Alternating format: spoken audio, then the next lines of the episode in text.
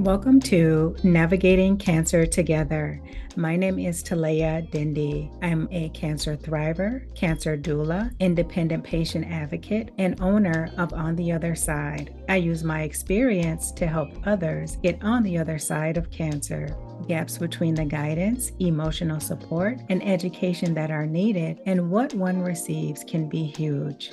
This podcast fills those gaps by sharing stories, resources, and information about all things related to cancer and wellness. I interview guests from all walks of life who are living with cancer, caregivers, and those who are thriving on the other side. Also, I talk with organizations, healthcare professionals, and experts in the health and wellness spaces who offer complementary and integrative care. Join me. We are in this together.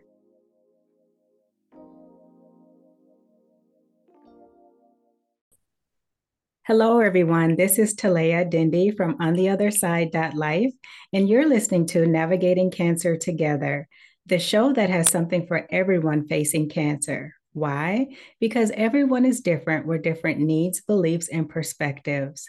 Thank you for joining us for this episode. I encourage you to open your minds and your hearts. Today, our very special guest is Erin Orion Abbott-Haines.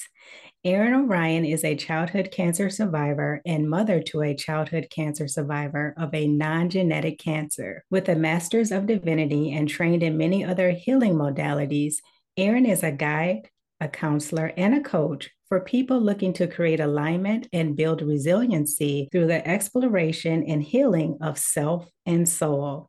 Erin teaches therapeutic art forms, energetic hygiene, and practices that support sustainable living in a world in crisis. So needed.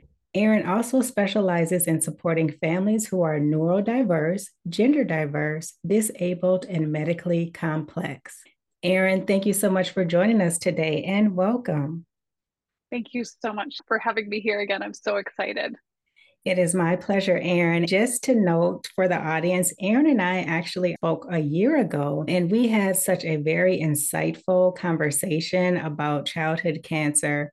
Erin shared so much about her own personal experience as well as that of her son. So I wanted to bring Erin back on to touch on some things that we really didn't get to dive into too much before, but then also see what she's up to today. Erin, before we get started, I just want to share a very concerning statistics that I just learned about from the National Cancer Institute. And that statistic says in the United States in 2023, an estimated 9,910 new cases of cancer will be diagnosed among children from birth to 14 years, and about 1,040 children are expected to die from the disease. Although cancer death rates for this age have declined by 70% from 1970 through 2020, cancer remains the leading cause of death from disease among children. Again, that's per the National Cancer Institute, and they released this statistic earlier this year, this research information earlier this year. Erin, let's start with that. Based on what you've experienced, there's so much more work to be done in this area of childhood cancer. From your perspective and your experience, what are some things that you believe can improve these numbers? What are some changes that can be made from your perspective? What a good question. I think first and foremost, it's funding. We need more funding so that we can actually be developing treatments that are meant for children's bodies, meant for the way that children's cancer is treated in the world. I think that one of the really hard things that we don't talk about, childhood cancer has been the leading cause of death of disease in children for as long as I can remember now. It's not a new thing that this is the leading cause.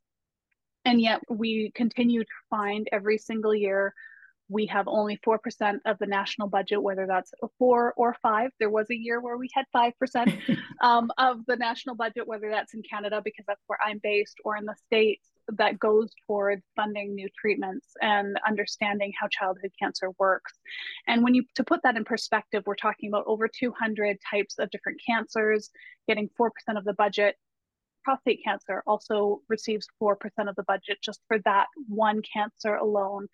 I think the biggest issue that we really look at in the disparity of care and the incredible high rate of terminal illness in childhood cancer is the fact that we don't have treatments that are created for children or how their cancers treat. So most treatments that are out there are off-book, off-label treatments. We are using adult cancer treatments at much higher doses than adults are approved for in children's bodies, because the children's bodies, the children's cancers grow much more aggressively because their bodies are growing. So not only are we mainly using adult cancer treatments for kids, but we're using them in ways that aren't approved for adult cancers, in higher doses in children's bodies, and we're hoping for the best, and we're hoping to get the support. We're hoping that the child will be able to survive the treatment. Now, this may look very different if there was enough funding to start developing treatments that are actually meant to treat childhood cancer, rather than thinking of childhood cancer as a miniature version of adult cancer, which it is not. It acts very differently because children are growing and developing. The cancers also look very different in the way that they function in the children's bodies. So I think that is probably the most important part. Thank you, Erin. And based on what you've shared, that sounds like a good reason why childhood cancer would be considered a chronic disease or a chronic cancer. Are there other factors that lead you to believe that it's a chronic diagnosis? Yeah, so I don't think that if you asked most medical professionals, I don't think they would agree with me that it's a chronic diagnosis. I think that they would say it's an acute illness, because most medical professionals are going to talk about the cancer, being able to treat that, and then the cancer going away. But the truth is that the cancer itself is such a long-term, first of all, any chronic diagnosis only needs to be chronic for about 3 months to be, or illness needs to be present for about 3 months to be considered chronic. Leukemia treatment itself is over 2 years of almost daily treatments for children for most of that. And that makes it a chronic diagnosis. But then beyond that, there's a lifetime of late effects and monitoring. And that's both monitoring by the medical system, and that's monitoring by the actual individual themselves and the impact on life. So we're looking at treatments, because they are off-label treatments, because they are so extremely toxic, that are impacting growing bodies in this way, that are creating disabilities in the children, even when they are able to survive the disease. And then those long-term disabilities become a daily issue for those kids to constantly be interacting with. And there is a lifetime of follow-up, a lifetime of monitoring. You're never done with monitoring after childhood cancer. So that, and dependent on the treatments that you were given, that monitoring can be as simple as a once a year test, blood test or something, but they can also need monitoring heart impacts, monitoring for hearing loss, vision loss, monitoring for organ damage, and all of those things build up, and they continue to show up 30 and 40 and 50 years down the road, even when a child has been through treatment when they were 5 years old. At 35 or 45 or 55, they might be diagnosed with something that we can directly link back to their treatment. And that is then going to be another health crisis. So in that way, no matter, even if the child moves out of their treatment without immediate late effects, we're looking at a lifetime possibility of late effects. And so there's a way that becomes a chronic issue no matter what, because we're always tracking for it. We're always watching for it. And then we're dealing with whatever late effects are coming up. And it's not uncommon for a child to end up with more than one late effect as the time goes on. So we might start with one, we might start with two, we might get off really, feel really lucky and not have any late effects immediately, but we might end up in our adult years having 6 or 7 different late effects that we can track directly back to our childhood cancer treatment. So that's why I call it a chronic diagnosis, and I consider it a chronic diagnosis, because the treatment, the specific chemotherapy or radiation or whatever, the cancer treatment may change and may stop, but there's always going to be a continual treatment of the impact of what happened to you, if that makes sense. Mm-hmm. Thank you so much for explaining that. Erin, it's hard enough for adults dealing with latent effects from their treatment.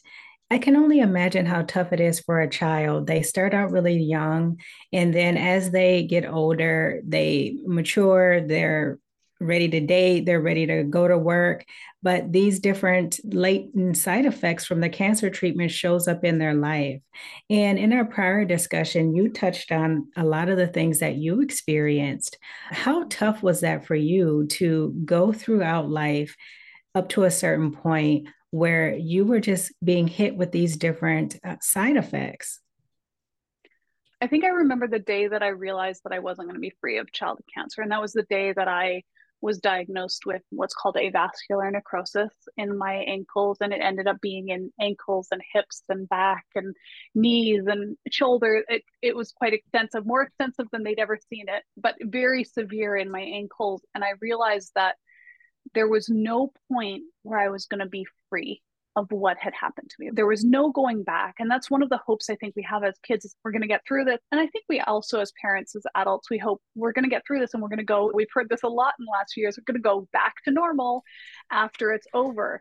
And there really isn't a back to normal. There is a new normal that is created. But when we're dealing with childhood cancer issues, there's also this awareness that at any moment, that normal that we then develop, that new normal, may need to change again to become another new normal if we layer another late effect on top of that. So for me, for example, I really struggled. I was very angry for a long time, and I was difficult. I was a difficult person to deal with and to live with, because I was having to wear leg braces as my ankles collapsed under me. I was having to wear an arm brace to try and, I have limited mobility in one of my arms, to try and gain some of that mobility back. I was going through surgeries, trying to fix things. And then I was also seeing surgeons around things like my ankles who were saying, there's just nothing we can do. You're just going to have to be in pain until the pain is so great that we can then stop it, and we're going to limit your mobility even further at that point. So it felt like there was just almost no hope for it to feel like it could just be a release. In some ways, that childhood cancer experience gave me this idea that we can cure it, we can fix it, no matter what we do, we can get through it and it can be better. And the late effects really brought home to me, cure is not really fully what we think it is. And cure is a fallacy we like to tell ourselves a lot of the time, because there's never a fully tied bow on that box of that experience. That box of that experience can be opened up at any point and have a monster jump out at you, right? One thing I think that is like a poignant example of what these late effects looked like in my own life was having conversations with the person who's now my husband before we were married, saying, I need you to go into this understanding. I need you to know that I could become fully disabled at any point. I need you to understand that you're building your life with somebody who might develop a secondary cancer. You're saying yes to having children with someone who might not be there to raise your children. Is that something that you are willing to do? Is that something that you actually want for your life? I'm not willing to put that on you if you are not fully understanding what the scope of what we're dealing with is.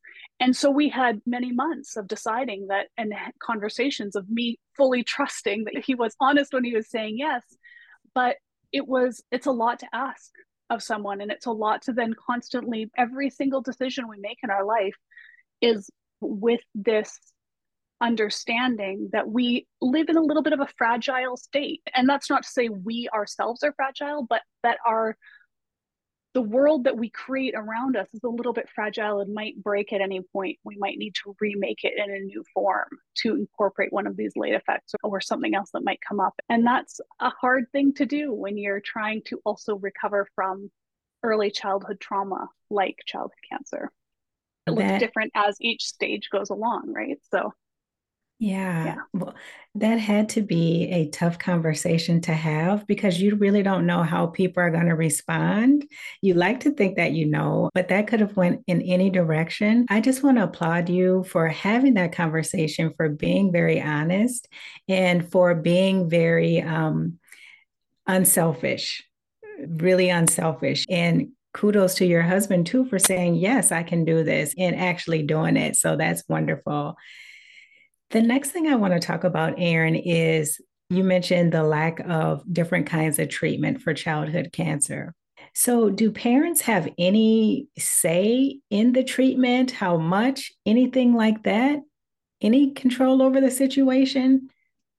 That is such a good question. And I've thought about this issue and this topic for a long time. And I think it's a really challenging one to really give the full scope of. I think the truth is that no, that's the hard truth, is that no, parents don't have a lot of say over their children's treatment. And there's a couple reasons for that. One, the first reason is because parents, if they say no to treatment, that's considered child endangerment. And so a medical team will go to their ethics board or to the social work system and say that this child is in danger of their life because they have cancer, and the parent is saying no to the treatment. Now, because we don't have alternative treatments that are proven successful, there are no ways to say no because I'm doing this alternative thing. We're just saying no. And even if we're saying, no, I'm doing this alternative thing, the medical system is going to come back and say, that's still child endangerment. We don't have the stats behind it. We don't have the science behind it. This is not considered a viable option. So there's that aspect of it that's very political and very complicated and very much never spoken about. So this is never a conversation that anyone ever has with a parent until they're at the point of saying, the parent says no, goes through this horrifying process of deciding that no, I'm not going to say yes to this treatment. And then at that point, the medical staff is going to say, okay, well, if you say no, this is what the result is going to be. So this is not something where someone says to us straight out of the bat, you don't really have any options, unfortunately, and we will take you in front of an ethics board if you say no to this. It just happens when you're in the moment of it. I think the other complicated part is parents are dealing with so much in that moment of childhood diagnosis. And when the diagnosis happens, often for kids, it's actually quite severe because they're children, because they're not able to track their own symptoms. We often get kids because childhood cancer moves differently or grows differently, they're quite aggressive. And so cancer treatments, sometimes they want to be starting treatment for that cancer within hours of the diagnosis being confirmed. And so we're not given time to process this information. And instead what happens is we're given this, when I was a parent, I was given this binder. I'm not even sure my mom was given a binder when I was diagnosed, but we were given this binder of, here are the drugs that your child is going to get. And here are the impacts of these drugs. Now, these aren't even the pieces of paper within them. I went back and I looked when I had more capacity. They aren't the full story. They aren't giving the full impact of the late effects that are going to come down the line, but they are giving some understanding of this is the immediate impact. These are the immediate risks. We're looking at immediate issues that the kid is going to have to this drug. Those are in that binder. But consider your child is maybe diagnosed. So I can speak most knowledgeably from leukemia because that's what me and my child both had. If your child is diagnosed with leukemia, there's at least 6 drugs that they're going to want to start pretty quickly. And they're given a binder with each drug has a list of side effects. You're not in a place where you can fully function and you can fully process that information. You don't really have any other options. And then there's this really hard other piece. And I haven't spoken at length about this publicly yet, because I think that it's a very sensitive subject, but I do think it's important to name. There is a power dynamic between the doctor and the parent that is almost always present. And I don't find this to be true with the newer generation of doctors, but in the older generation of doctors, there was a belief, and actually my uncle, who is a doctor, a retired doctor now, even said this to me once, there is a belief that the parent is the biggest problem when it comes to pediatric care. When my son was diagnosed, we had an oncologist who actually had treated me, who was still there, still treating patients, and he had a pretty major PTSD reaction to me being there.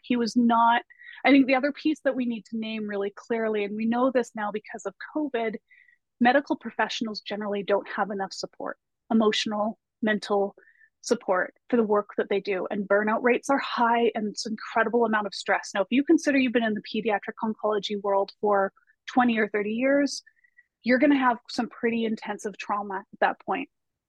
Now, so I'm not trying to blame him, but I do need to just speak very openly about what this was like as a parent and as a survivor who was treated by him previously.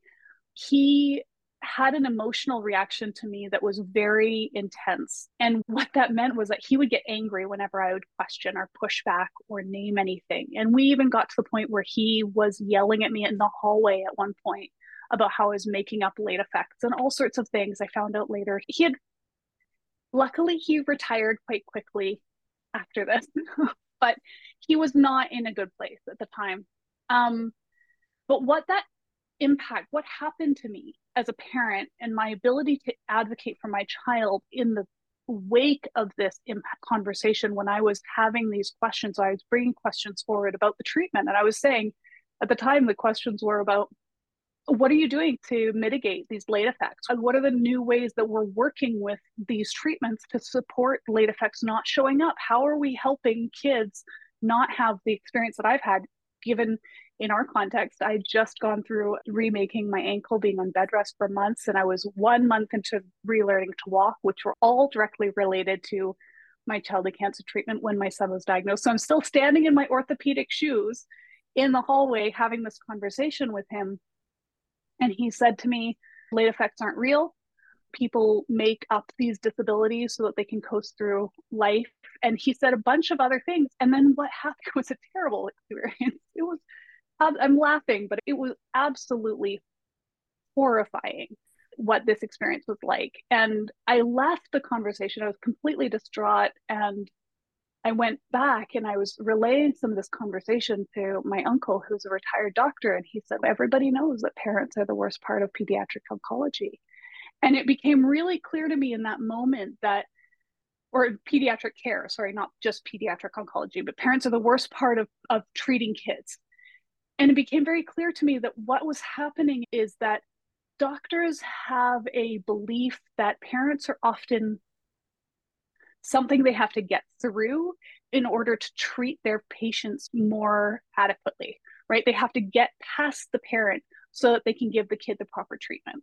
And there isn't a teamwork experience. Now, I haven't had this, I will say very clearly, I haven't had this experience as much with the newer generation of doctors. But this older generation of doctors absolutely has this belief system that impacts their ability to deal with parents. And as a parent, when you hit that wall, when you hit that relationship, clear issue, that power dynamic, you become very careful of what you say. And you become very careful of how you push back against the treatment options, because you know that if you piss off a doctor too much, or maybe you have a fear, maybe it's just an unfounded fear. If you piss off a doctor too much, maybe you actually are going to impact the care that your child receives. So it becomes this very hard loop to navigate of, how do I advocate for my child? How do I push back against a system that I don't necessarily always believe in, or that I have questions about, or that I sometimes need more information about, that I don't necessarily fully, I'm not completely in line with, without impacting the care that my child receives. And that's a really fine line to walk, especially when you're in as much trauma as someone is in that first few, throughout the whole thing, but especially in the first few weeks and the first even few hours, when you have to make that decision about whether or not you're going to say yes. And they say there's quote unquote informed consent, but what does informed consent actually mean when you're looking at someone who's in that much emotional distress, unable to process that much information, and is, once the forms are signed, you're signing up for treatment that is now going to take years. So it's a pretty complicated topic that I think that we don't really have real conversations about, because I do believe the medical staff is doing their absolute best in really hard situations. And for the most part, they know how overwhelmed the parents are when they first get that diagnosis. They know how horrible this experience is. They know how hard these decisions are, but we don't have options. We don't have alternatives. And there isn't there isn't a good way to really navigate the extraordinary amount of emotional distress that's happening for both parents and the medical staff when a conflict arises. That is not something that there's a lot of support around or a lot of knowledge about how to navigate well. Thank you for going into that, Erin. You're right. It's not something that people talk about very openly. And it's really sad because it sounds, as a parent, you almost have to walk on eggshells to make sure your child gets the care that they need. But then you're trying to make sure your child is not harmed by whatever care that they get. As a parent, you hate to see your child in this situation and going through that trauma. It's really a time where both parties need to come together and support each other and the child. You said it well. It's like a power struggle, like a power dynamic, and that shouldn't be the case. The case should be focusing on what's best for the child. Absolutely. And I think the hardest part is that both parties do believe that they are focusing on what's best for the child. I do want to say, I don't think that my experience necessarily negates anyone else's. Some people have really beautiful, really good relationships with their oncologists. Some people feel really supported and upheld and heard by them. And we did have an oncologist. We ended up having an oncologist who we were able to have a good relationship with and did feel like we could be in a more of a team dynamic with. But I think that in general, even if the individual oncologist is well set up to be in a team relationship with the parents, the system itself doesn't allow for a lot of that questioning or that pushback. So even if you have a good relationship with your oncologist, if you actually get to the point where you say, no, I don't want this treatment, you're now within the larger system, and that system itself is not well equipped to deal with any pushback. So sometimes you get individuals who are not well equipped to deal with pushback, like the experience of our original oncologist. Sometimes you get oncologists who can deal with those harder conversations and who are willing to get into the weeds with you a little bit and have conversations. The oncologist we ended up having, who ironically was a mentee of this first oncologist, so we were still feeling a little like we were walking on eggshells for a little while. But I am someone who is very much an advocate, and I'm not going to back down from every fight. So even when I'm walking on eggshells, I'm still pushing back a bit. And we ended up going to a naturopathic oncologist to see if there were things we could do to support our child's treatment at the same time as the conventional treatment. And the oncologist was willing to have a conversation with us about it, but ultimately they're the ones who make the final decision. We're not the ones. So ultimately they're the ones saying, no, you cannot have this naturopathic support because this is not, it's not proven. And because, again, we get back to that question of research, we get to that question of lack of funding. If there is no science to fall back on, the medical system itself has to say, we stand by the science we know and we understand, and we have science to prove it. Now, if there's no funding, we can't get new information, new science to support new treatments, to support alternatives. We can't get those things to actually move forward because we're stymied at the very basic level of not having that care. So there is this fancy dance that's always happening with the oncologist itself, but within the larger medical system, I think there's this issue of the rigidity of the system and the lack of actual support that uphold everybody moving forward with that child as the center, right? When we don't have the funding, we don't have the care, the support, and the science behind it, we're going to go to say our child is the most important, both the oncologist and the parent. We're going to believe that the child is the most important, but we're going to come at it from two different perspectives, and there's going to be friction there. It's a really hard thing to navigate. I've been in the system for 30 years, and I still had a hard time navigating it. So I'm imagining, and I know because I've supported parents in this situation, when you're brand new to the system, it's even harder to know how to push back, to when to push back, when to question, how to question. And even if you have an oncologist who's willing to do that with you, or a team who's willing to do that with you, having the emotional resource to do that is something else entirely as well. You made a great point, Erin. Thanks for pointing out the distinction of the doctor and the system. I think that's an excellent point because you're right. There can be doctors who are very flexible and they want to have that partnership, but then they're within this bigger system where they don't have as much control either. So great point. Another thing I want to ask about that, what if the child says, I don't want to do this? And let's just say the child is mature enough to know and say, I don't want this treatment. Then what does that look like? The unfortunate thing is that looks like, I'm so sorry you are not able to make this decision for yourself. And I think that's one of those really hard pieces where you look at how much autonomy a child actually has in the treatment, whether they're 13, 15, or whether they're 5. And you have to really, I think there's a really heartbreaking aspect to this, which is that we want to empower children to be able to name their needs, to be able to name their wants, to be able to draw boundaries, to be able to say what's good and feel safe. And we want kids to grow up with being able to advocate for themselves.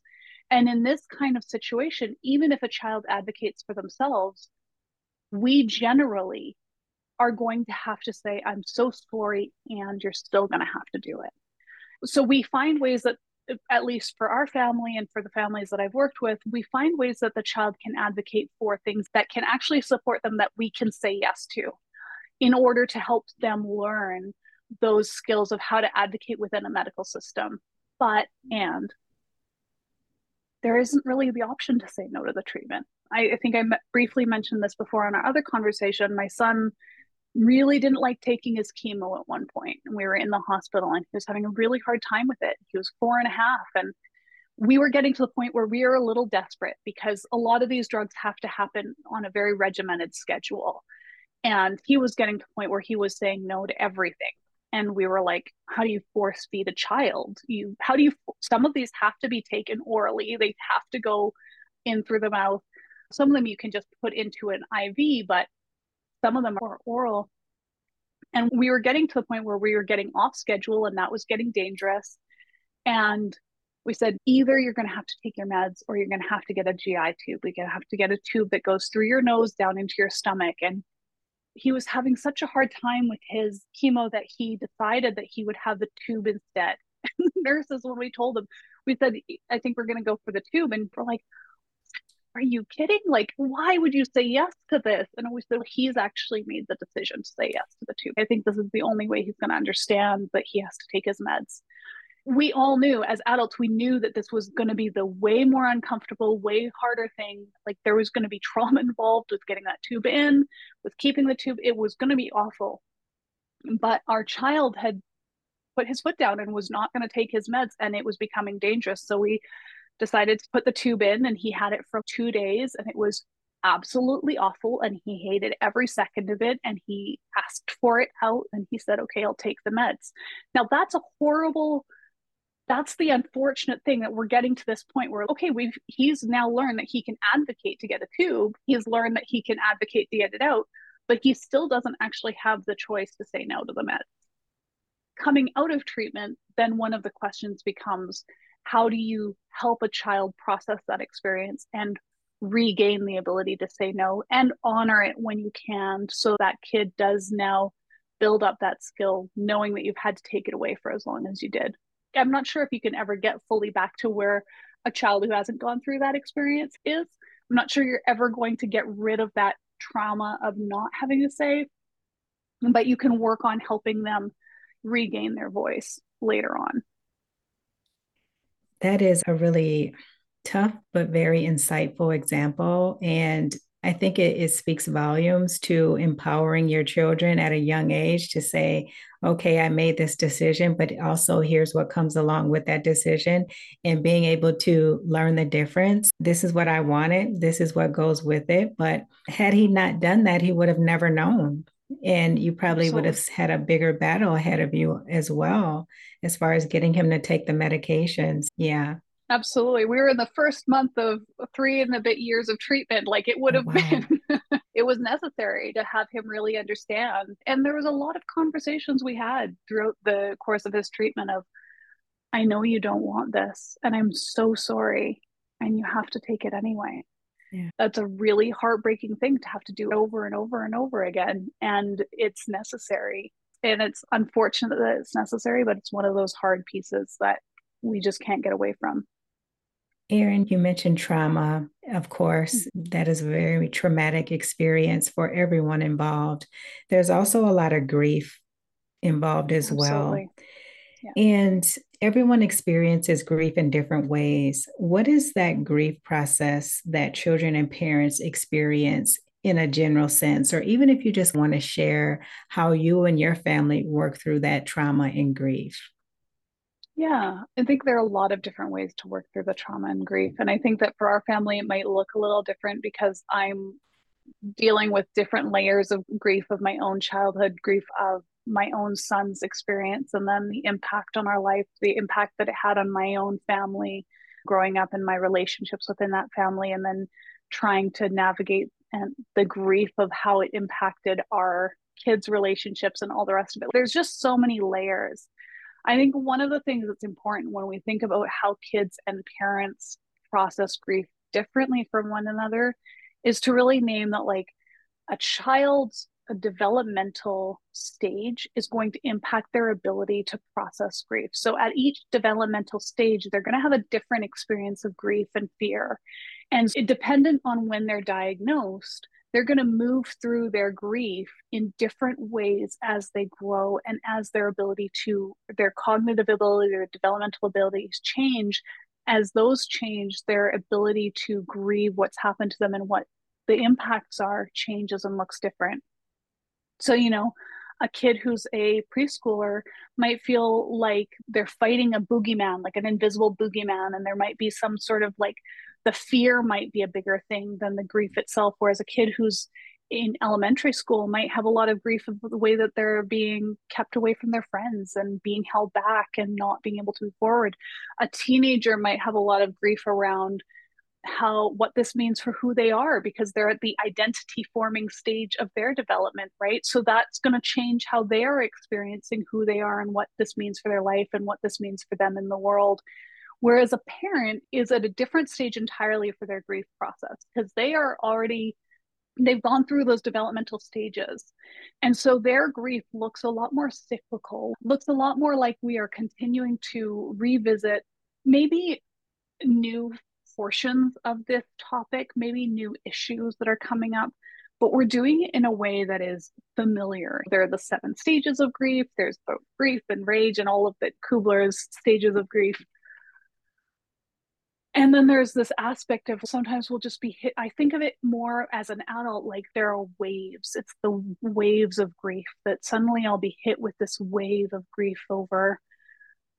Maybe it'll come at the most unsuspecting times, watching maybe my son run down the street and seeing how his legs and his ability to run has been impacted by the shortening of his Achilles tendon, which was directly connected to one of the chemo drugs he was given. That's going to hit me with a different level of grief on some days when I'm thinking back to how he was the fastest kid around and loved to be the fastest kid around before his treatment. And then on some days, it's not going to be as prevalent or as present for me. So the waves of grief that I experience as a parent look different, as opposed to now my son is going through his own process of each time he enters a new developmental stage, his grief also transforms with that developmental stage. He started out in preschool age as a kind of this boogeyman sort of feeling, and the grief was like this invisible thing that was happening. And now he's moved into the stage of how cancer and illness and disability has changed his life and kept him separate from his peers. And what does that mean for his life? And how does that impact him? And I expect that when he enters his teen years, we'll start looking at what does this mean for my life? And how does this impact who I am? And what does this mean for how I understand myself? And then he'll enter into adult stages of grief, and there will be different waves and cyclical stages of grief. So I think that there are no perfect ways to deal with grief and no one way, because kids at different stages need different things, and parents at different stages often or at different points will need different things. But their grief, even if it comes in waves or that sometimes feel like tsunami waves and sometimes feel like really low tides, sometimes it can be really huge, sometimes it can be less, it's more consistent and constant. than a child's grief. And so I think really showing up with presence and understanding. I think if you do have a child who's going through this, understanding developmental stages and how they impact grief can be really helpful for supporting them, because it can look like they're not grieving as they enter into a new stage. It can look like fury. It can look like rage. It can look like a lot of different things. And it can go from being scared of the thing under the bed or the invisible thing to suddenly being furious that we can't do all the things that everyone can do, but really this is the same grief, and it just looks different as the development changes. So understanding that means that we can show up with our presence and support the child in that moment, rather than maybe not understanding where it's coming from and struggling to respond a little more. I'm not sure if I answered your question. You did. And it's a very complex question and a very complex thing, because like you said, everyone experiences it differently. So there really isn't a one size fits all, but you laid out a good blueprint for people out there to think about. So thank you for that. Can I add one last quick thing? Absolutely. Which I think it's been really important for me. One of the most important things for me to work through my grief, and community is important, talking to people is important, obviously having therapy is important, all of those things are important, but one of the most important things for me in working through my grief is to give myself an outlet where I can write what I'm going through, what I'm feeling, what I'm going through, and I can write it without any sort of blocks. And that allows me to ride the wave of grief rather than get swallowed in it. Mm. So just in case that's helpful for anyone, try very writing helpful. It out. I journal. Yes, that helps very much. Great point. Erin, as we wind down here, I have two quick questions. One of them is, what advice do you have for childhood cancer patients and AYA patients that can help them prepare for their future?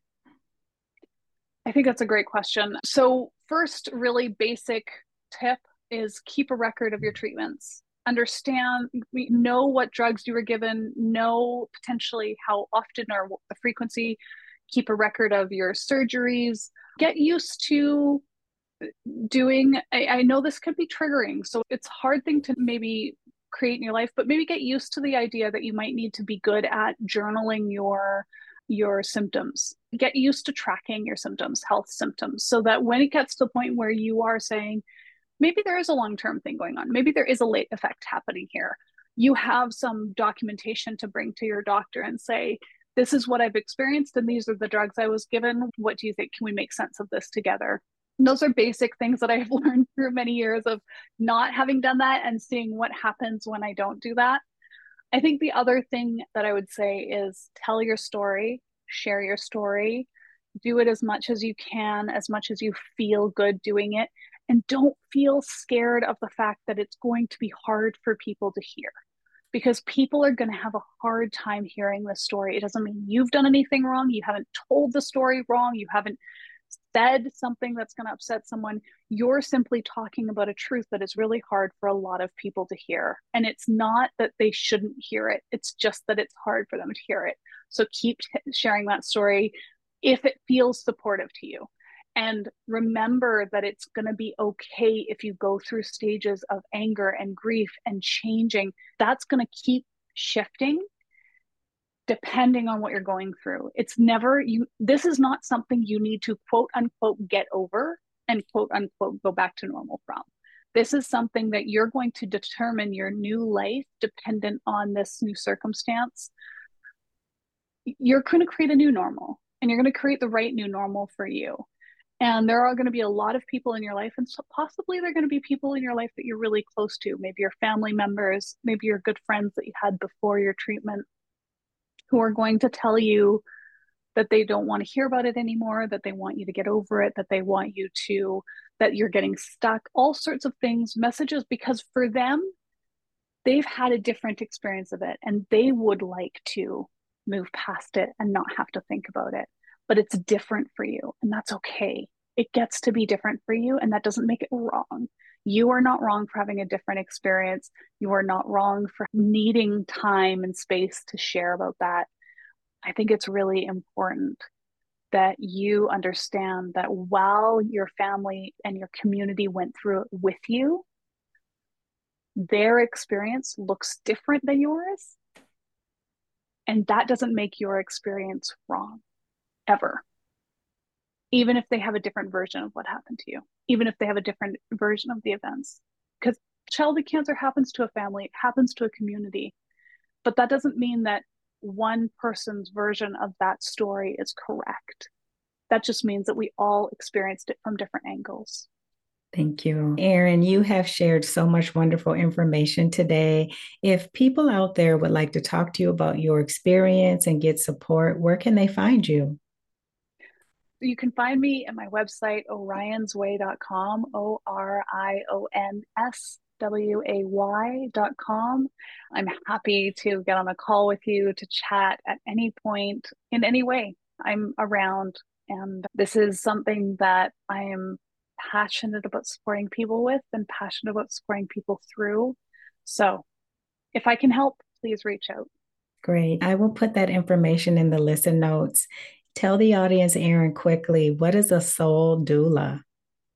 A soul doula. A soul doula is a support in helping you birth your most authentic soul into the world. So I am here to help support you emotionally, spiritually, in really calling your own true self forward in whatever way that feels right and good for you to do. So we do that through a whole variety of things. I have a whole kit of skills in my tool shed, or I guess a bag that Marvel Mary Poppins here, and ways that we can do that. But if you think about it, what a doula does in a birth situation, they help support the birthing parent through the experience. That's what I'm doing, but I'm here doing it for you, for your heart, for your soul, for your most authentic self. That's beautiful, Erin. Great work. I want to thank you so much for joining us today. And of course, always sharing a lot of great and insightful information. It's always a pleasure to talk with you. Thank you for having me. I'm so grateful. Appreciate that. My pleasure. Before we end today, I'd like to give a shout out to the listeners. Thank you so much for joining us. Please share, follow, or subscribe so that you can easily find Navigating Cancer Together again. You can also find Navigating Cancer Together on Amazon Music. That is it for this Wednesday. And until next time, let's keep navigating cancer together. Take care. Thanks for listening to this episode of Navigating Cancer Together. I hope you found it helpful. Please be sure to subscribe, share, and tell your friends and family about it. For notes from the show and previous episodes, visit ontheotherside.life and check out the podcast section. I would love it if you join me for the next episode. Talk to you soon.